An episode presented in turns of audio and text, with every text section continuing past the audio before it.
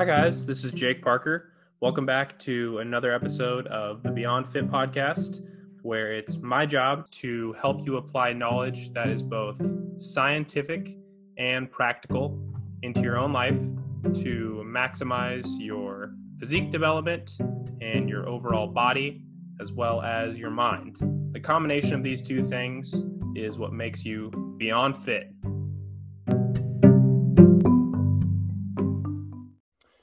Hi, guys. Welcome back to the podcast. Today, I wanted to talk about something that I've talked about a little bit in the podcast and that I've always tried to make clear is a very important part of my life, and that's meditation. And specifically, I wanted to talk about two lessons from two years of meditation. So I've been meditating regularly for about two years now. I would say at least a year to a year and a half of being consistent with medicate with uh, meditation. Definitely before the pandemic started, I definitely feel like I was in a good groove. It took me a long time to not just make it be one of those things that I wanted to do and tried to do more of, which usually just leads to it being, you know, something you might do every week or, you know, every so often. But I really dialed it in as far as being a routine uh, about a year and a half ago.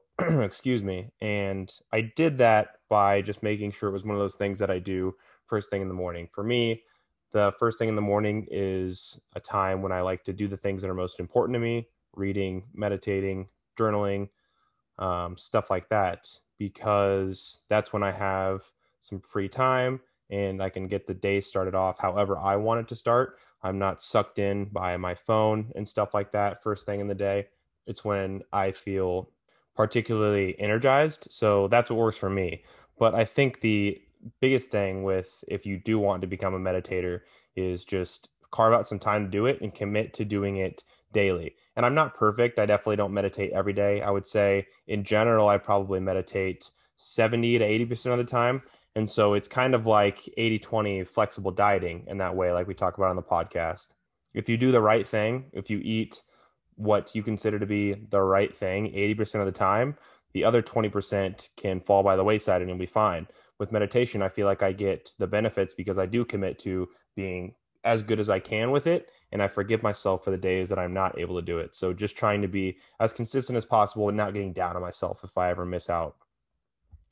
One of the first things I ever remembered noticing uh, when I first started meditating was just I would not get as mad at little things usually people who meet me are struck by i'm just i'm not a very reactionary person. I'm not someone who gets worked up easily or mad easily. And that's partly just my temperament but i think partly i would also attribute that to my meditation practice. Because i take that time to calm myself and to look at my thoughts i think it has made me a lot more understanding and caring and it's made me get worked up a lot less. I can remember a specific scenario where i would i would often get mad in traffic a lot of the times before I had started meditating. And I remember one time noticing, man, I'm, I'm caught in traffic or someone cut me off or whatever. And usually I'd be pissed, but I was totally unbothered by it because with meditation, I think part of the goal is just to learn to accept things that you can't change and just accept things as they are. So, as far as the two lessons I wanted to go into a little bit, the first one is that you cannot clear your mind. And so I'll go into that a little bit. And the second lesson is we usually don't think in facts. So, with the first lesson, you can't clear your mind. A lot of times people state this as their objection to why they don't meditate. Oh, well, I can't clear my mind. And that's not what meditation is about at all. The best metaphors, I, I think I'm using that word correctly, uh, the best metaphors for meditation that I've heard are that it's like watching a storm outside on a stormy night and you're just sitting in solitude, alone, watching the storm, watching this craziness unfold that is your thoughts, or that it's kind of like watching cars pass by on the street. They're going fast, there's a lot going on there, but all you see is just them whipping by. This is how you observe your thoughts and look at your thoughts. And this is what meditation is about. It's about learning how to not engage with every thought. It's not necessarily about clearing your mind. That's not the purpose. And I don't really think that that's possible as people, we're always thinking, we're always coming up with narratives and stories. And so to try to train that skill of not always having to listen to your thoughts is been super useful for me.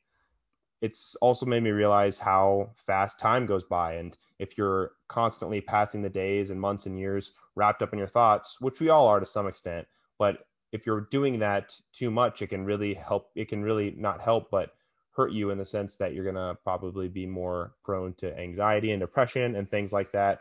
So for me, meditation does a really great job of helping me manage my thoughts. Like I said, not have to cling on to every thought. It also has made me realize that most stuff really doesn't matter in the big context of things. Something you're worried about this month, two or three months from now, chances are you're probably not going to be worried about it. Even if you look on a larger time scale, years, you're you're even more likely to not be worried about the things that are worrying you on the day to day. So trying to get comfortable with that, but then also understanding that the big things in life are always going to be really important family, your health, stuff like that. And so try to make that at the forefront, but don't get caught up in the minutia because usually our worries pass a lot quicker than we expect them to. As far as the second lesson, we don't usually think in facts. One of the most useful things that a counselor of mine once told me was that you just have to ask yourself from time to time is what I'm worried about facts? He he said, ask yourself, what are the facts here? So I would go off on this long story about this person or the situation, and we when it when it came down to it, a lot of it was just things I made up in my head.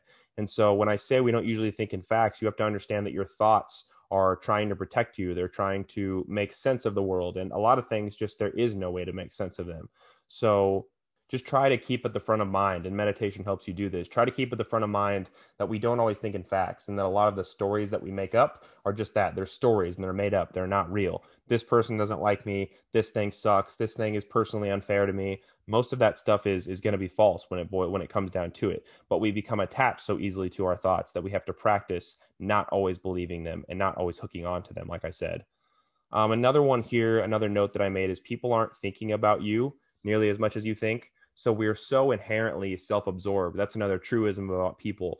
Uh, the first truism being that we're always thinking, but we're always self-absorbed too. We're always thinking about things in our context, and everyone's always looking at me. And this is like a primal thing based on when we were in hunter-gatherer tribes. You know, ancestrally, we have inherited this this instinct to want to be a part of the group and want to do our best to not be ostracized from the group. And so that makes us very self conscious and very narcissistic in that way. But most of the time, people you have to understand are thinking about themselves in the same way that you're always thinking about yourself. So they really don't have time to be thinking about what you're doing, is essentially the lesson there. I know that sometimes I've talked to people about gym intimidation, feeling scared that people are going to judge them at the gym because they're out of shape or they don't know what they're doing or whatever. And usually I just tell people when's the last time you ever paid attention to what anyone was doing at the gym? Yeah, maybe if they were just a complete outlier and they were like super strong, you might have you might have been in awe at that, but you're not going to the gym judging people. You know, people are not on their day to day just walking around judging you, thinking about you, thinking about your life, thinking about things that you did and said, even though that that's what our brain can sometimes make us think.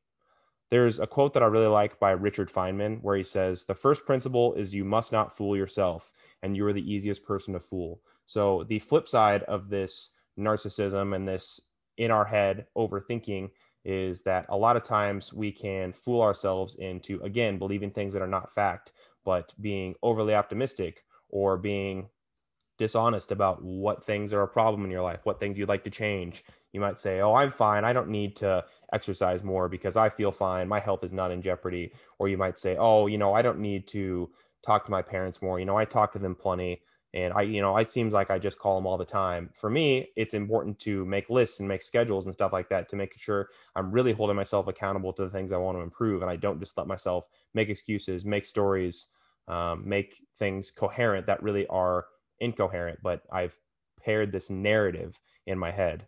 Hopefully, hopefully that makes sense. So I'd like to end this on something that I heard recently in waking up, which is the meditation app that I normally use. When I do meditation, I'll usually do 10 minutes of meditation on an app that's just going to be guided. It's a lot easier for me. You don't have to have an app, but I find it helpful. Um, Sam Harris recently on Waking Up said that to be a good person and pay attention is living a good life. And it's really that simple.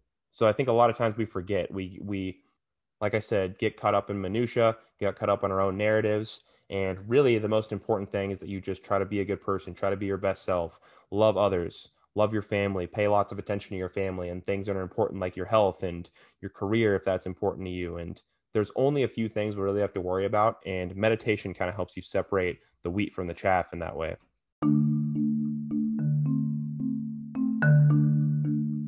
Hey guys, thank you so much for tuning into the podcast.